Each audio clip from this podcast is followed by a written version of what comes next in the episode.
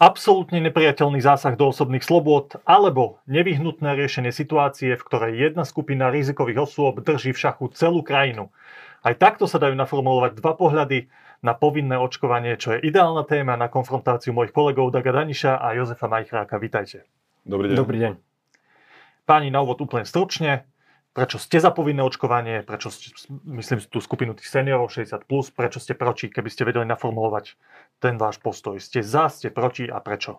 Dag Daniš. Ja som proti povinnému očkovaniu a zároveň som proti plošnému očkovaniu. Myslím si, že tá očkovacia kampaň by mala byť namierená e, na ohrozené skupiny. V tomto prípade sú to áno seniory. Ale nemyslím si, že by sa mala vynúcovať spôsobom, e, ktorý by viedol k povinnému očkovaniu alebo, alebo k pokutám, k sankciám alebo k nejakému segregačnému režimu pre neočkovaných ľudí, lebo uh, po roku skúsenostiach vidíme, že, že reč nie je o očkovaní, reč je o programe intenzívneho očkovania a myslím si, že to je veľký rozdiel. To je veľký rozdiel pre spotrebiteľa, pre ľudí, ktorí, ktorých sa očkovanie týka a neviem si celkom dobre predstaviť e, e, morálne zdôvodnenie toho, že, že niekto nariadi nejakej skupine ľudí, že sa musí podrobiť programu intenzívneho očkovania do konca svojho života. A už vôbec si neviem predstaviť, že takýto nátlak na týchto ľudí budú robiť, teraz trošku preženiem, že frackovia, 20, 30, 40 roční, ktorí budú poučať našich starších, skúsenejších starých rodičov, rodičov o tom, ako majú žiť, čo majú robiť a čo musia robiť. Myslím si, že toto je morálne veľmi ťažko obhajiteľné a preto som proti povinnému očkovaniu. Zdôrazňujem ale, že áno, podporujem kampaň zameranú na dobrovoľné očkovanie v tejto skupine, Takže ohrozenej skupine. Rozumiem tomu správne, že tebe prekáža to, že by to bolo nielen jedna, dve dávky, ale že by to bolo niečo, no, čo to, by bolo je dlhodobejšie. To, je to obrovský rozdiel e, preočkovať v rámci povinného očkovania, ktoré funguje v Európe, preočkovať e, jednorázovo malé deti, ktoré sú tým pádom imunizované na niekoľko rokov alebo na celý život proti niektorým chorobám a, a úplne, iný roz, úplne iná liga je, keď, keď nieko musíme buď presvedčiť alebo, alebo mu to nanútiť, že má byť súčasťou programu pravidelného intenzívneho očkovania e, do konca života. E, veď si zoberme, v akej sme situácii. Je tu, e, je tu očkovacia kampaň ani nie rok a spoločnosť Pfizer e, nalieha na štvrtú dávku po 11 mesiacoch. Veď to je, tá debata je úplne inde ako pred rokom a preto som presvedčený o tom, že, že ak má byť e, očkovanie intenzívne, pravidelné, každoročné, tak by malo byť na striktne dobrovoľnej báze. Jasné. Jozef, e, tvoja pozícia k povinnému očkovaniu ľudí v rizikovej skupine 60+. Plus. E, ja považujem, ak si dáme cieľ, že e, vysoká zaočkovanosť tejto skupiny je dôležitá preto, aby sme ochránili spoločnosť pred lockdownami, ochránili nemocnice pred kolapsom, tak považujem povinné očkovanie za najistejšiu cestu k tomuto cieľu. Ja držím palce aj teraz vláde, nech vyjde, ten, e, nech vyjde tá ich kampaň s, tým, e, s tou finančnou motiváciou. Považujem to za lepší nápad, ako boli tie 500 eurové poukážky, ale napriek tomu to považujem za, ne, za experiment s neistým výsledkom. Nevieme, ako to dopadne a ak máme ten cieľ e, zaistiť tú vysokú očkovanosť tejto rizikovej skupiny, tak považujem povinné očkovanie za istejšiu cestu a Uh, ja, ja si myslím, že nevidíme ešte koniec tej pandémie. Akože nemôžeme tvrdiť, že, že už vidíme jej koniec a pokiaľ by, to, pokiaľ by sme z dôvodu kolapsu alebo ochrany nemocnic pred kolapsom museli tu robiť 5., 6., 7. lockdown, tak ja si myslím, že mnohé ekonomické odvetvia toľko lockdownov nie sú schopné vydržať. Rovnako keby sme museli kvôli tomu zatvárať školy, o devastačných účinkoch toho nechcem hovoriť, popísalo sa toho veľa, bolo by to, bolo by to nosením e, dreva do lesa. A teraz k tomu, čo hovoril Dak, samozrejme, že to je morálne, morálne citlivá, e, citlivá vec. E, ja ale na, dru- na, jednej, na druhej strane nevnímam spoločnosť len ako nejaký súbor, jed, súbor autonómnych jednotlivcov so svojimi slobodami, ale ve, e, vnímam, že je dôležitý aj nejaký verejný záujem v prospech celku. O, Akože je množstvo situácií, kde v, v nejakom verejnom záujme štát ukladá nejakú povinnosť. Mnohé krajiny majú povinnú vojenskú službu, máme povinné, e, máme povinné školskú dochádzku, máme aj povinné očkovanie detí na, na druhej strane. E, je vždy citlivé hľadať tento, tento balans medzi tým, tými slobodami a tým verejným záujmom, ale myslím si, že v tomto prípade, aby sme istým spôsobom ochránili spoločnosť pred čo najdrastickejšími dopadmi tejto pandémie na ňu, sa mi zdá, že to e, verejné, povinné očkovanie je morálne obhajiteľné. Dag Daniš povedal jednu dôležitú vec, kde odlíšil to očkovanie detí to povinné očkovanie detí, ktoré dostajú dávku proti tetanu a proti rôznym veciam, od tejto aktuálnej situácie tým, že to nie je len nejaké jednorázové zaočkovanie jednou, dvomi dávkami, ale je to program, ktorý trvá roky. Čo ty hovor... A na tom ak sa ja tomu rozumiem. ten, ten svoj argument. Že... Ja tomu Dagomu, Čo ty na to? Ja ten Dagov argument rozumiem, ja mu chápem. Jednak neviem v tejto chvíli, že či môžeme povedať, že to je program na, na dlhé roky, a, ale v princípe, keď, keď e, je ten argument, že, že povinné očkovanie je zásah do slobody e, nejakým spôsobom, alebo do súkromia, tak je v princípe jedno, že či ide o povinné očkovanie touto vakcínou, alebo povinné očkovanie detí, detí inými vakcínami. Aj v tom prípade proti povinnému očkovaniu detí sa argumentovalo podobným, e, podobným argumentom. Uh-huh. Tomu sa ešte dostaneme, tak, ale chcel by som tvoju reakciu na to, čo povedal Jožo. Lebo podstata jeho argumentu spočíva v tom, že ak má neviem, 5 miliónov ľudí, 4 milióny ľudí čeliť lockdownom, ekonomickým škodám, tá krajina s tým spôsobom trpí vďaka opatreniam kvôli preťaženosti nemocníc, ktorá sa deje vďaka tej rizikovej skupine, ktorá dostane COVID a dostane sa na nešťastie od tých nemocníc. Či nie je to dobro tej veľkej časti spoločnosti nadradené na tú nepríjemnú povinnosť tých seniorov zaočkovať. O tejto otázke často uvažujem a áno, vnímam tento problém, priznávam, že existuje a e, priznávam hlavne to, že ho musíme riešiť. E, to je úplne samozrejme. E,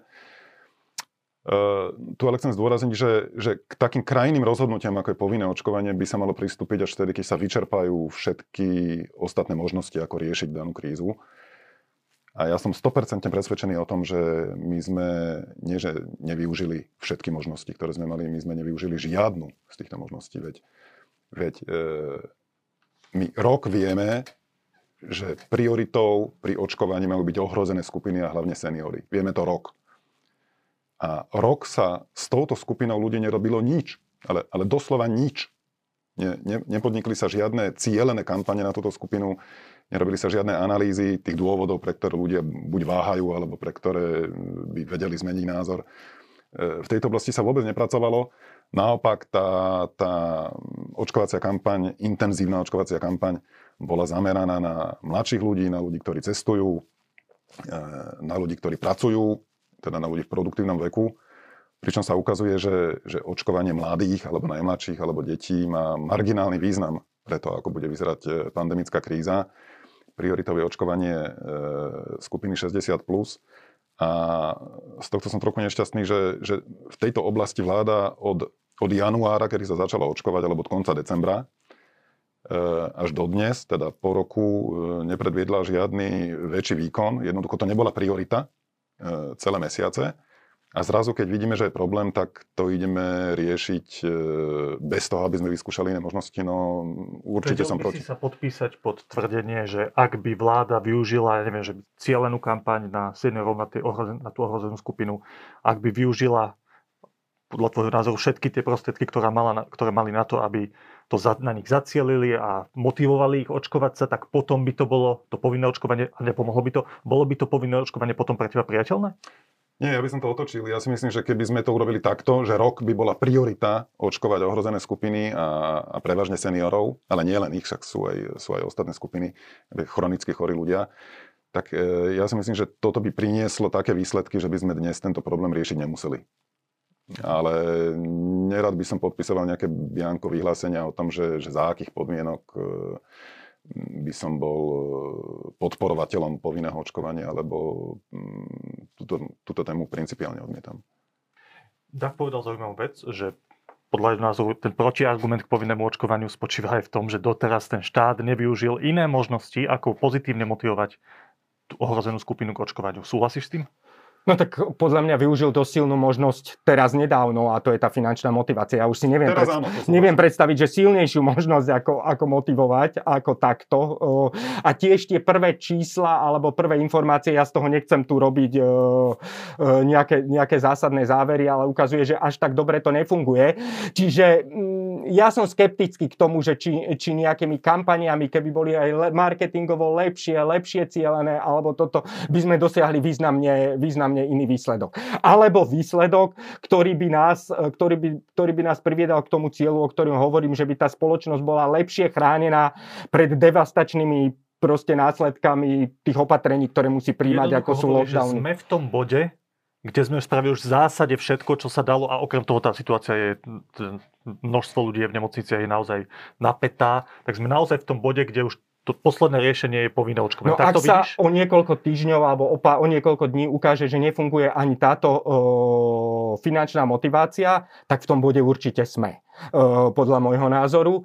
A ja o, hovorím, že môj názor je, že možno, možno sme vzhľadom na to, že považujem túto finančnú motiváciu trošku za experiment, že možno sme mohli ušetriť čas a ísť do, isté, e, do istejšieho riešenia už e, vlastne vo forme povinného očkovania skôr. Tak toto je v niečom taký praktický pohľad, však máme tu úplne zaplnené nemocnice, tie posledné týždne boli veľmi náročné, máme tu menej zdravotníkov ako v predchádzajúcej vlne, ktorí sa môžu starať o tých, o tých pacientov a nech už tí politici spravili akékoľvek chyby v minulosti, nezacielili tú kampaň tak, ako mohli, všetky tie výhrady, ktoré aj ty formuluješ vo svojich komentároch, ktoré si aj tu naformuloval, tak sme v nejakej konkrétnej praktickej situácii, keď máme lockdown, ekonomika padá, gastrosektor sa stiažuje, mnohí ľudia jednoducho doplácajú na to, že máme preťažené nemocnice, kde tí ľudia chudáci sa bohužiaľ dostali, nie je v takejto situácii, keď už naozaj sme sa do nej dostali, či zlým spôsobom alebo dobrým spôsobom, to je jedno, sme v nej, v tej situácii,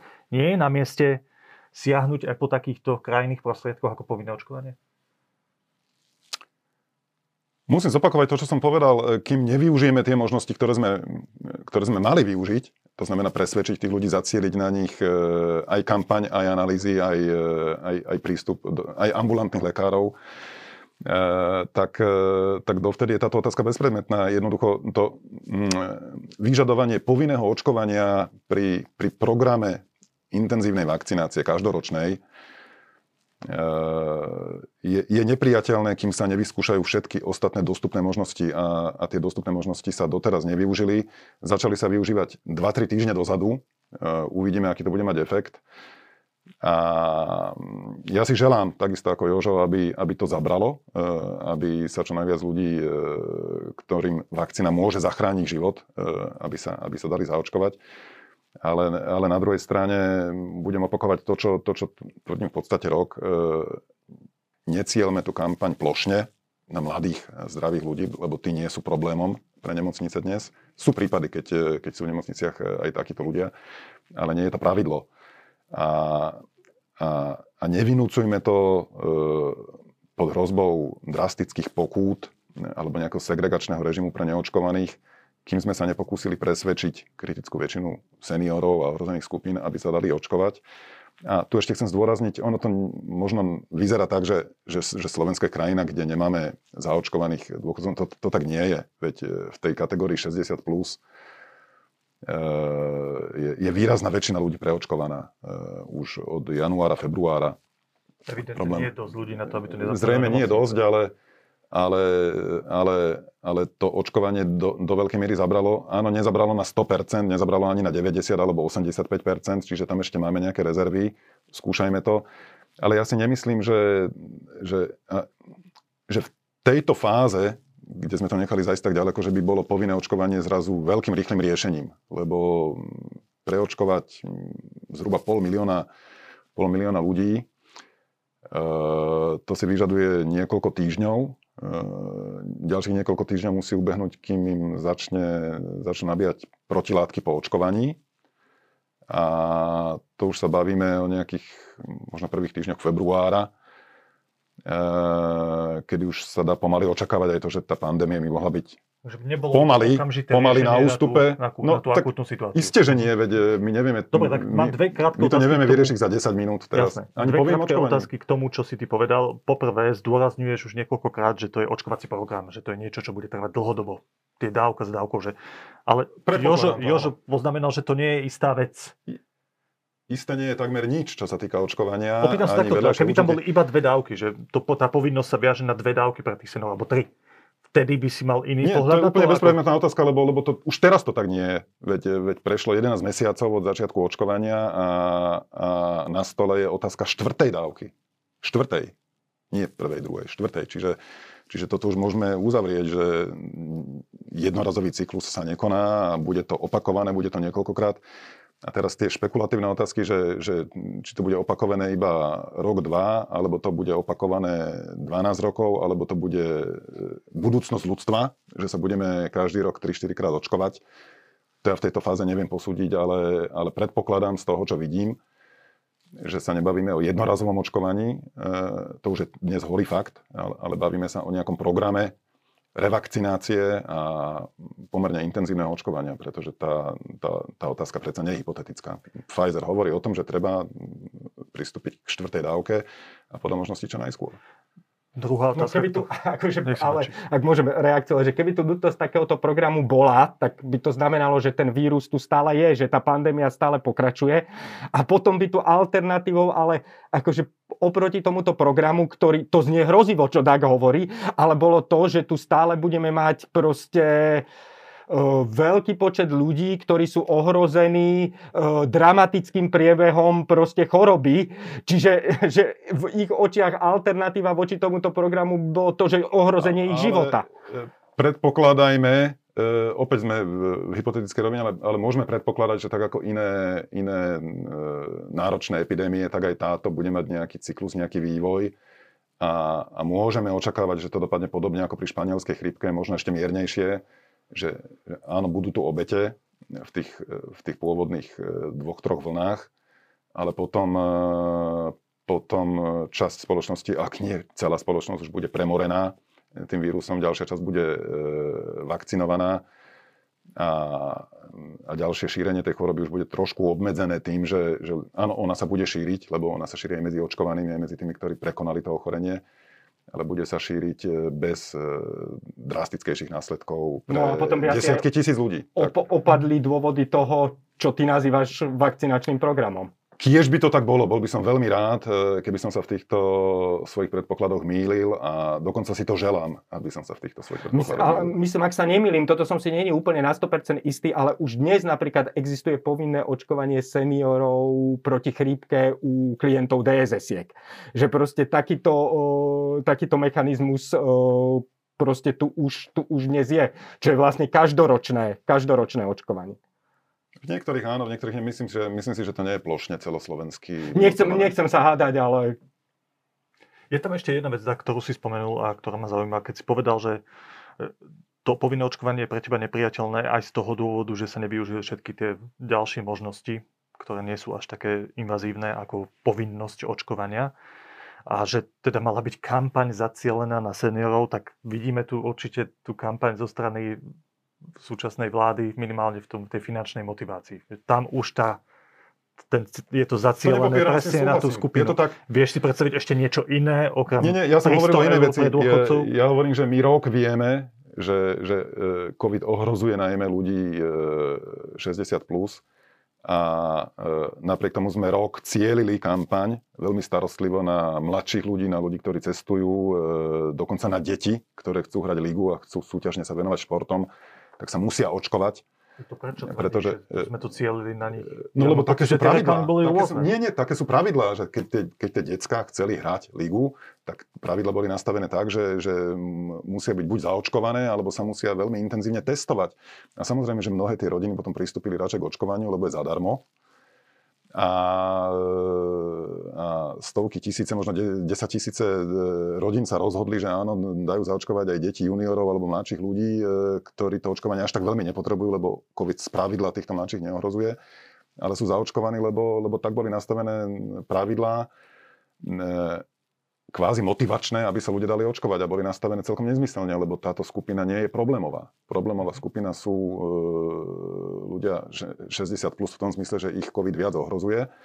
A toto sme vedeli od januára, napriek tomu sa začali prvé nejaké vážnejšie rozhodnutia a vážnejšie kroky robiť až niekedy možno v polovici novembra, čiže úplne na, na, na konci roka, na závere roka a myslím si, že sme stratili strašne veľa času. No ale teraz sa evidentne niečo deje. Ak, sa, ak nezaberú ani tieto opatrenia, teda finančná motivácia tých dôchodcov, je to podľa teba už Vytvára to dostatočný priestor na to, aby sa zaviedlo povinné očkovanie? Nie, nevytvára, lebo, lebo vrátim sa k tomu, čo som povedal pred chvíľou. E, aj keby, sme, aj keby sme v priebehu týždňa, dvoch presadili povinné očkovanie a v priebehu ďalších e, štyroch týždňov preočkovali pol milióna ľudí, čo si myslím, že sa až tak nepodarí, ale dajme tomu, že, že by to odsypalo rýchlo tak sa dostá, a, potom musíme rátať nejakú dvoj, troj týždňovú fázu, kým sa vytvoria protilátky, tak sa dostávame niekde na polovicu až koniec februára. A, a, v marci nám, v marci nám môže... a už budeme na to pripravení. Môžu, ale tak, e, pri takých vážnych otázkach, ako je povinné mm. e, očkovanie, E, nemôžeme robiť zdôvodnenia v štýle, že, že čo keby prišiel ďalší variant. Tak, Páni, prejdeme si také štyri podľa mňa vážne problémy, ktoré sú spojené s povinným očkovaním. E, ten prvý je medicínsky. Jozef, keď hovoríš, že za týchto okolností, keď nejaká skupina ohrozená aj v dôsledku toho, že je ohrozená, že naplňa nemocnice, tak biznis nám padá, tá krajina je ochromená tými lockdownami, tak to stojí za to, aby tam bola zavedená tá povinnosť. Tak jedna z najčastejších odpovedí, predpokladám, ľudí, ktorí sa nechcú dať zaočkovať, sú obavy o ich zdravie. Čo je veľmi vážna vec. Že nakázať nie, nejakému človeku, prikázať mu urobiť niečo, čo sa týka jeho zdravotného stavu.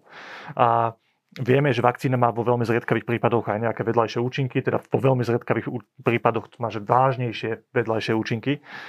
Čo ty hovoríš na takúto námietku, na tú medicínsku námietku, na tú zdravotníckú námietku, že prikázať ľuďom niečo, čo môže do nejakej miery ohroziť ich zdravie?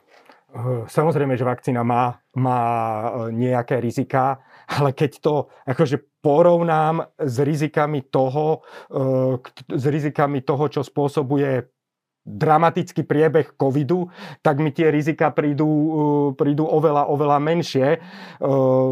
A rovnako, keď to aj porovnám s dopadmi toho, čo spôsobuje proste obmedzovanie života spoločnosti, obmedzovanie života krajiny. Ale samozrejme vnímam, že sú tam, každý liek má svoje medicínske rizika, vnímam, že sú tam rizika, ale, akože, ale za druhej strane vidím to, aké dramatické vedia byť práve v tejto ohrozenej e, skupine ľudí tie priebehy. Tak taká istá otázka aj pre teba. To medicínske riziko spojené s tým vakcínami a povinnosť, ktorú uvalíme na tých ľudí.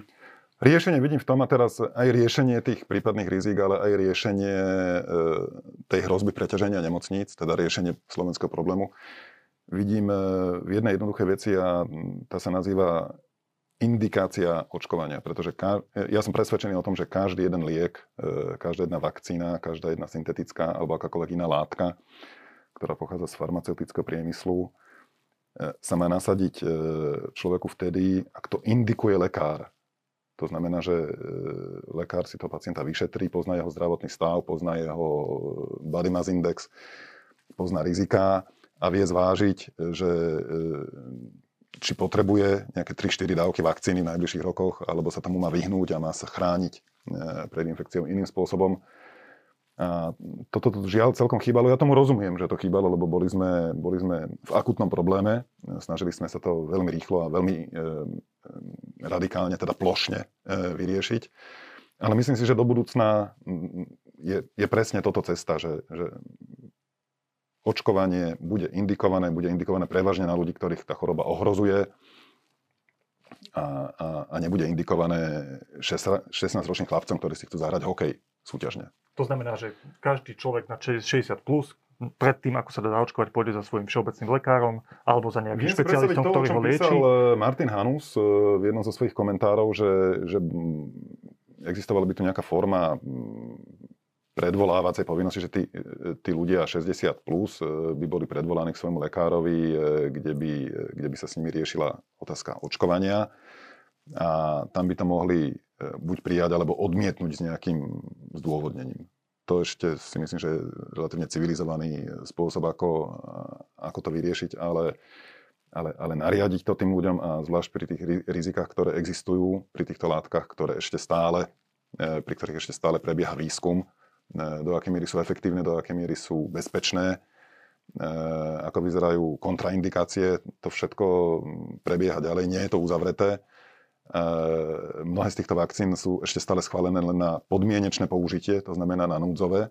A neviem si celkom dobre predstaviť, že v tejto situácii zákonodarca povie, že očkovanie pre nejakú skupinu bude povinné a že mu nedá vyhnúť. No, má to, no, myslím si, že aj dnes je už možné, aby každý, kto sa ide zaočkovať, proste konzultoval so svojím lekárom očkovanie, že to, v tom, tomu nič nestojí z ceste z môjho pohľadu. Áno, bolo by to rozumné, keby si to... každý najskôr riešil e, zdravotné vyšetrenia a potom e, očkovanie a nie naopak. Ja som totiž to len pred niekoľkými hodinami dokončil rozhovor s, jedn, s primárom z Považskej Bystrice z interného oddelenia, ktorý, s ktorým som sa rozprával presne aj o tejto o medicínskej otázke očkovania.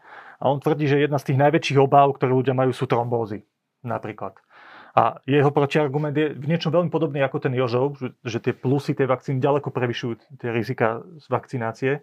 A tvrdí, že ľudia, ktorí prídu s covidom do jeho nemocnice majú tak vážne problémy s tými trombózami, ktoré sa nedajú ani porovnať s nejakými vedľajšími účinkami tých vakcín. On jednoducho používa ten istý argument ako Jozef. A druhá vec, o ktorej ty hovoríš, že individuálne vyšetrenia u lekárov, to, to dáva logiku samozrejme. Každý človek, zvlášť keď sa bojí o svoj zdravotný no, stav. Indikácia tak... lieku alebo indikácia vakcín. On tvrdí, že problém je ale v tom, že mnohí tí lekári, ktorí majú svojich pacientov všeobecní lekári, im to neodporúčajú, z nejakých dôvodov, ja neviem, nedostatok edukácie alebo nejaký strach o zdravotný stav toho pacienta a potom on tých pacientov lieči s vážnym covidom v nemocnici. Čo no a teraz, a teraz si vieme predstaviť situáciu, že lekár svojmu pacientovi neodporúča vakcínu a politickí lídry a novinári budú naliehať na to, aby sa prelomilo posudzovanie lekára a aby sa to nariadilo tomu pacientovi povinne? Sme sa zbláznili? No nie, ale tak ak lekár neodporúča pacientovi vakcínu, tak to je snáď nejaký typ medicínskeho rozhodnutia, ktorý musí byť Presne na základe tak. niečoho prijaté a zdôvodnené. A keď je takto zdôvodnené, tak takíto ľudia by samozrejme mali výnimku z, povin, z povinného očkovania, keby to stálo na nejakom e, zdôvodnení súvisiace x, x zdravotným stavom. Však to, to sa mi zdá samozrejme. Takže ty aj keď si za povinné očkovanie, to, toto je jedna no, vážna no, samozrejme, vec, že by mala byť povinné v mysle, že by sa očkovali aj ľudia, ktorí majú typ zdravotných problémov, ktorý, ktorý môže byť rizikový Súhla, pri tom očkovaní. by si s povinnosťou pred tým povinným očkovaním prekonzultovať to očkovanie, tak ako tak hovorí, neviem, so všeobecným lekárom? A viem si to predstaviť. Ja teraz neviem celkom, že čo by to spôsobilo v tom manažmente zdravotnom, ale viem si to predstaviť. Dokonca podľa mňa to aj čas ľudí už aj robí, e, že, že to konzultuje a určite to považujem za dobre, keď to tí ľudia e, Ja mám ľudia dokonca robia. veľkú časť známych, e, ktorí sú, dá, dá sa povedať, že mladí ľudia, že medzi 30-40 rokov a keď vedeli, že sa blíži, pred rokom, keď vedeli, že sa blíži očkovacia kampaň, tak išli na sériu 12-13 špecializovaných vyšetrení k lekárom hĺbkových svojho zdravotného stavu, aby si boli 100% istí, že sú fit a že, že tú vakcínu zvládnu bez nejakých e, vážnejších rizik. E, čiže, a, keď to robia mladí ľudia z obáv, že čo by s nimi mohla urobiť vakcína, tak e, samozrejme, že pri, pri starších pacientoch by to mala byť viac menej povinnosť, že, že ten lekár si ho, toho pacienta vyšetrí a potom indikuje očkovanie, alebo rozhodne, že očkovanie neodporúča. Toto bola tá medicínska rovina. Veľmi stručne sa dotkneme tej právnej. Nekonečné diskusie medzi právnikmi o tom, či je z ústavno-právneho hľadiska prípustné povinné očkovanie, sa dajú vyriešiť čeli ako Radoslav Procházka, veľký expert na ústavné právo, tvrdí, že sa to dá, že sa to vie predstaviť, závisí od toho, ako by to bolo presne odôvodnené, ale vás sa chcem opýtať na iný rozmer tohto celého. A to, to je to vymáhanie. Ak by to už teda bolo z ústavného právneho hľadiska v poriadku, bolo by to v praxi, ako by sa dalo vymáhať to, že ľudia sa zaočkovať napriek povinnosti danej štátom nepôjdu. Nebol by toto tak vážny problém, že by to bolo nevymáhateľné, že to nestojí ani za zavedenie tej povinnosti, lebo ten zákon by nemal vlastne žiadnu silu. Nebol by vymožiteľný, tým pádom by ešte, ešte aj klesla hodnota štátu ako inštitúcie, keďže by predložil zákon, ktorý bol nevymáhateľný. Jozef, čo ty na to? No, samozrejme, že takéto riziko tam môže byť, že čas ľudí e, proste napriek tomu, že to bude povinné, nepôjde. Ja ale v tejto chvíli, tá spoločnosť je v takom, takom nejakom stave, v takom pohybe, že ja vlastne a nevieme odhadnúť, že aká by tá skupina bola veľká, že či by to bol zásadný problém, nebol by to zásadný, možno by to bol veľký problém, možno malý. Čiže ja tento typ argumentu vnímam, že ale nepovažujem ho za nejaký úplne zásadný v tom, e, zásadný ar, e, argument, ktorý by, ktorý by to povinné očkovanie seniorov nejako spochybňoval s tým, že by sa do toho nemalo ísť. Mhm, takže ty by si to, že nasadil povinné očkovanie a uvidíme, aké no, problémy uvidíme, lebo v tejto chvíli naozaj ja si netrúfam, uh, netrúfam povedať, že, uh, netrúfam povedať že, že aký veľký typ problému by to bol. Ja som sa rozprával s jedným odborníkom, slovenským vedcom a ten hovoril, že však ak to ľudia nebudú dodržiavať povinné očkovanie, tak nasaďme taký systém, ako majú Grajci, kumulatívne pokuty, že každý mesiac zaplatí neviem, 200 eur pokutu, ďalších 200 eur. Čo ty na to tak? Vymáhanie povinného. Chcem sa ešte vrátiť k tomu, čo povedal pán Procházka, e, ktorý určite výborne rozumie ústavnému právu a, v tomto s ním súhlasím mimochodom. E, myslím si, že áno, dnešný stav je taký, že, že urobiť to rozhodnutie, že ďalšiu očkovaciu látku dáme na zoznam tých, ktoré už dnes sú povinné, tak to sa dá urobiť bez zmeny ústavy. E,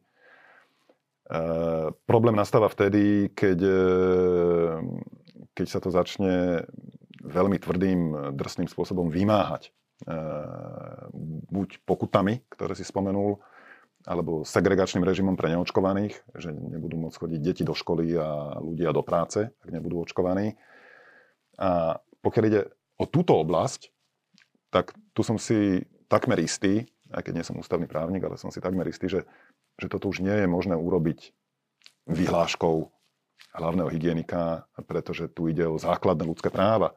To je pravda, zase o, o slobodu pohybu. No, stojíme pred ňou do veľkej miery, lebo e, stojíme pred ňou do veľkej miery, lebo, lebo my keď začneme vynúcovať my keď začneme vynúcovať povinné očkovanie, na akejkoľvek skupine, či 60 plus alebo na akékoľvek inej, tak e, k tomu nutne budú patriť aj nejaké sankcie, pretože inak, e, inak pôjde len o drobnú formalitu, ktorá existuje aj dnes pri povedzme, vakcínach proti tetanu a ľudia ani nevedia, že to je povinné a, a, a neriešia to, prípadne to riešia e, až keď, až keď sú na chirurgii.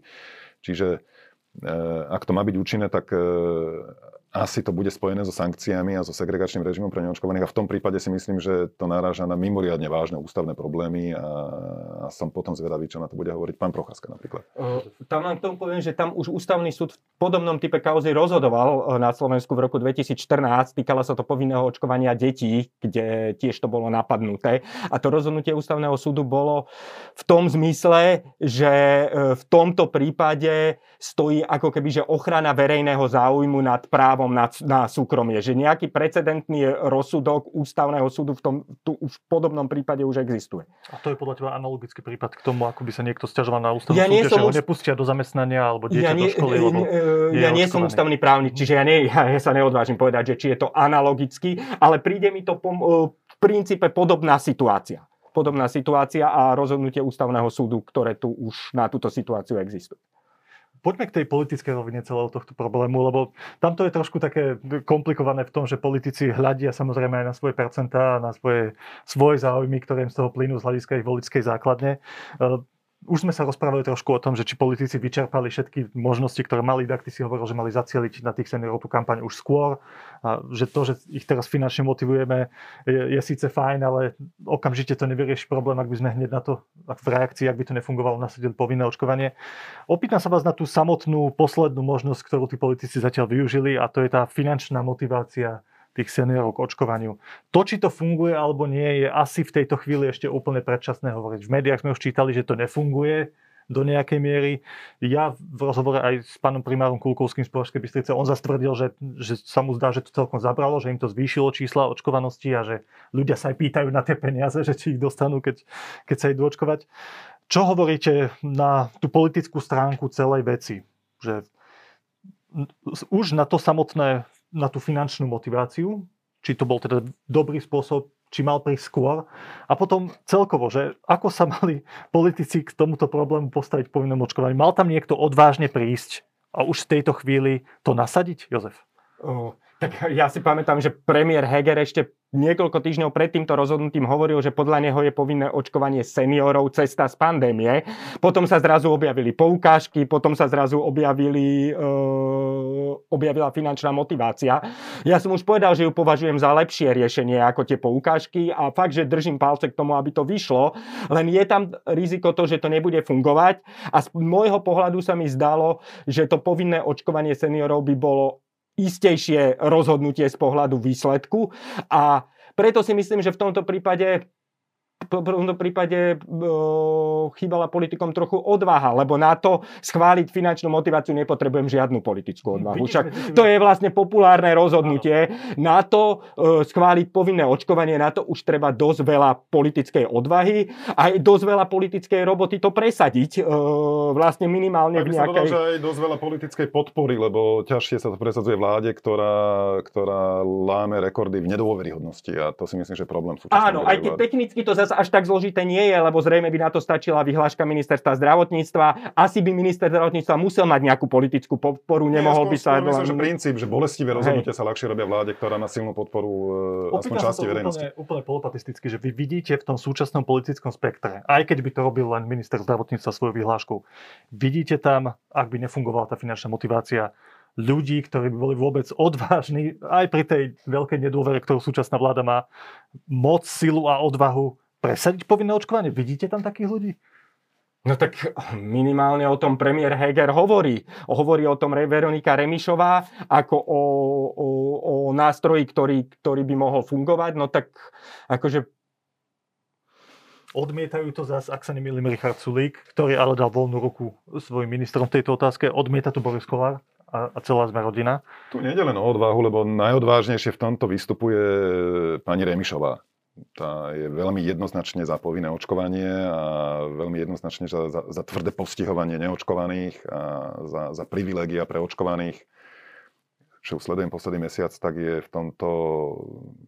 No, ja neviem, či v Európe nájdeme porovnateľný prípad tak radikálne, tak, takého radikálneho politika, čo sa týka očkovania, ako je pani Remišová a napriek tomu by som mu nepovažoval za, za vzor odvahy a principiálnosti v tejto téme, lebo vraciam sa k tomu, čo je podľa mňa kameňom úrazu. E, vláda môže presadzovať e, takéto drsné rozhodnutia, ak má, ak má podporu a silu. A to pani Remišová nemá. Môže sa tváriť odvážne a principiálne a môže tu rozdávať údery neočkovaným a, a privilegia očkovaným, ale nemá na to výtlak, aby niečo také presadila. A obávam sa, že to neplatí len o nej, ale platí to o celej e, vláde pána Hegera, ktorá je v takej situácii, že má mimoriadne nízku dôveryhodnosť, mimoriadne vysokú nedôveryhodnosť. A v takejto situácii sa robia tieto radikálne rozhodnutia mimoriadne ťažko. Ja si myslím, že minister zdravotníctva by tú vyhlášku mohol prijať v situácii, keby mal podporu premiéra keby mal podporu povedzme Olano a nejakej ďalšej koaličnej strany, eh, tak si myslím, že v takejto situácii by sa to politicky dalo ustať. Že vláda by napriek tomu, že Boris Kolár nesúhlasí, alebo potom kvôli tomu nepadla. Len je to naozaj treba na to odvahu.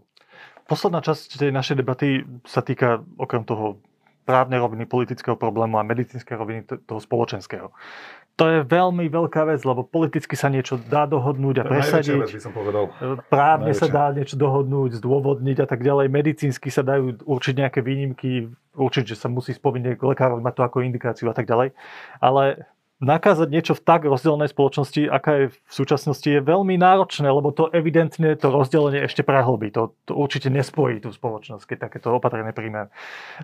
Jozef, pre teba, keďže si za to povinné očkovanie, za tých podmienok, ako si povedal, nie je ten benefit z povinného očkovania, a teda, že nejaká časť ľudí nebude blokovať celý národ, ekonomiku a tak ďalej, nie je to predsa len príliš veľká obeta, keď sa pozrieme na dlhodobé dôsledky toho, čo môže povinné očkovanie z hľadiska rozdelenia spoločnosti spôsobiť? Ja to trošku vnímam inak, lebo ja si myslím, že krátkodobo to samozrejme viesť môže nejakej polarizácii, ale na druhej strane, keby tu, sme tu mali pokračujúce a reťaziace sa lockdowny, ďalšie obmedzenia a ďalšie, kolaps, ďalšie preplnené nemocnice, že by tu kolabovalo dlhodobo, ešte dlhší čas to zdravotníctvo, tak by to podľa mňa viedlo ešte možno k väčšej a dramatickejšej polarizácii v konečnom dôsledku, ako by, bolo, ako by bola tá polarizácia, ktorá by nastala na základe prijatia tohto rozhodnutia.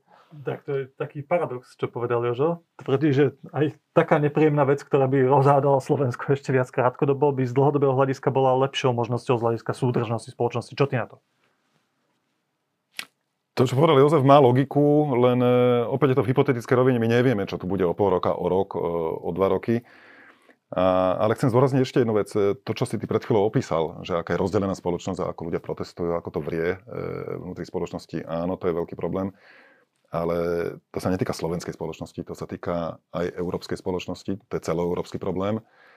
A týka sa to aj Spojených štátov Kanady. Jednoducho to je, to je fenomén, ktorý je prítomný v celom západnom svete, že sú tu e, skupiny ľudí a početné, silné, e, veľké skupiny ľudí, ktoré očkovanie odmietajú a ktoré sú pripravené bojovať e, proti opatreniam a bojovať, teraz myslím, v tom tom tvrdšom význame slova. Veď si povedzme, pozrime, čo sa stalo v Holandsku e, niekoľko týždňov dozadu, keď bola policia nútená strieľať do davu.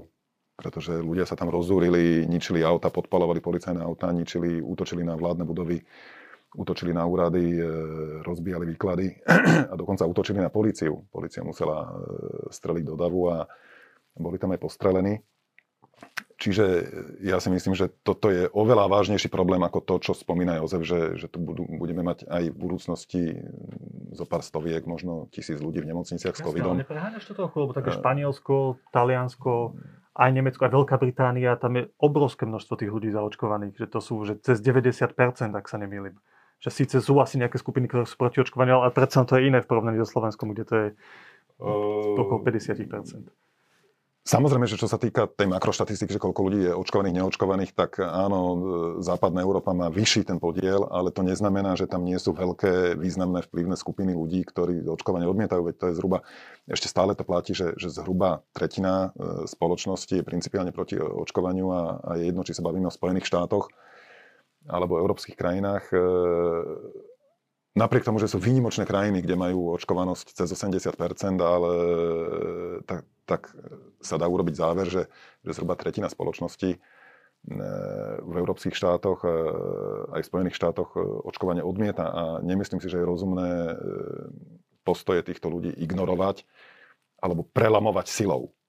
Ja si myslím, že počet zradikalizovaných ľudí v dôsledku, to je môj názor, v dôsledku povinného očkovania by bol, by bol výrazne menší, ako, ako by mohol byť v prípade dlhých lockdownov, veľkých ekonomických škôd s tým súvisiacich. Dobre, páni, potom všetkom, čo sme povedali, skúste z toho všetko dať nejaký taký váš krátky odhad toho vývoja. Čo sa v tejto reálnej situácii, hlavne na Slovensku, udeje? Taký váš odhad, či zaberie samozrejme ten posledný nástroj, ako hovoria politici, finančná motivácia seniorov, alebo nezaberie. Ak nezaberie, čo sa stane? Čo vy dvaja politickí komentátori odhadujete, Jozef? Ešte to je taká oblasť, že akože, tak, akože taká situácia, že ťažko sa niečo odhaduje. No mňa v, tej, mňa v tejto súvislosti napadá už len asi, asi najvystižnejšie tá veta uh, toho hlavného hrdinu Ekoho románu Medo Rúže, Williama z Baskervillu, keď povedal, že keby poznal odpovede na všetky otázky, tak by vyučoval teológiu na Sorbone. No, myslím si, že takýchto v úvodzovkách teológov zo Sorgony je dnes vo veľom prístore veľa a ja sa k ním ne, akože nechcem pridať. Naozaj to neviem odhadnúť. Ten ďalší vývoj, ani čo sa týka pandémie, možnosť nejakých ďalších mutácií, uh, ich uh, nákazlivosti, nebezpečnosti, nedokážem to odhadnúť. Mhm, tá moja otázka je špecifickejšia, ak som to nepovedal správne, že aký je váš odhad vývoja z hľadiska povinného očkovania? Či ho v krátkom čase na Slovensku zavedieme, alebo nie? Ja si myslím, že ak uh, nezafunguje, ak e, nezafunguje táto finančná motivácia, tak to bude veľmi vážna politická téma a ak na to vláda e, nenájde odvahu, tak to bude podľa mňa jej veľká chyba. Tak, tá istá otázka. Ja Čo myslím, sa stane z hľadiska povinného očkovania? Ja si myslím, že tie tlaky na povinné očkovanie tu budú dovtedy, kým sa to nejakým spôsobom nepodarí ošetriť. A budú tu bez ohľadu na to, či na to bude alebo nebude reálny dôvod e, v tej pandemickej rovine. Jozef Majchrák, tak Daniš, ďakujem veľmi pekne. Ďakujeme. Ďakujem. Dovidenia. Dovidenia.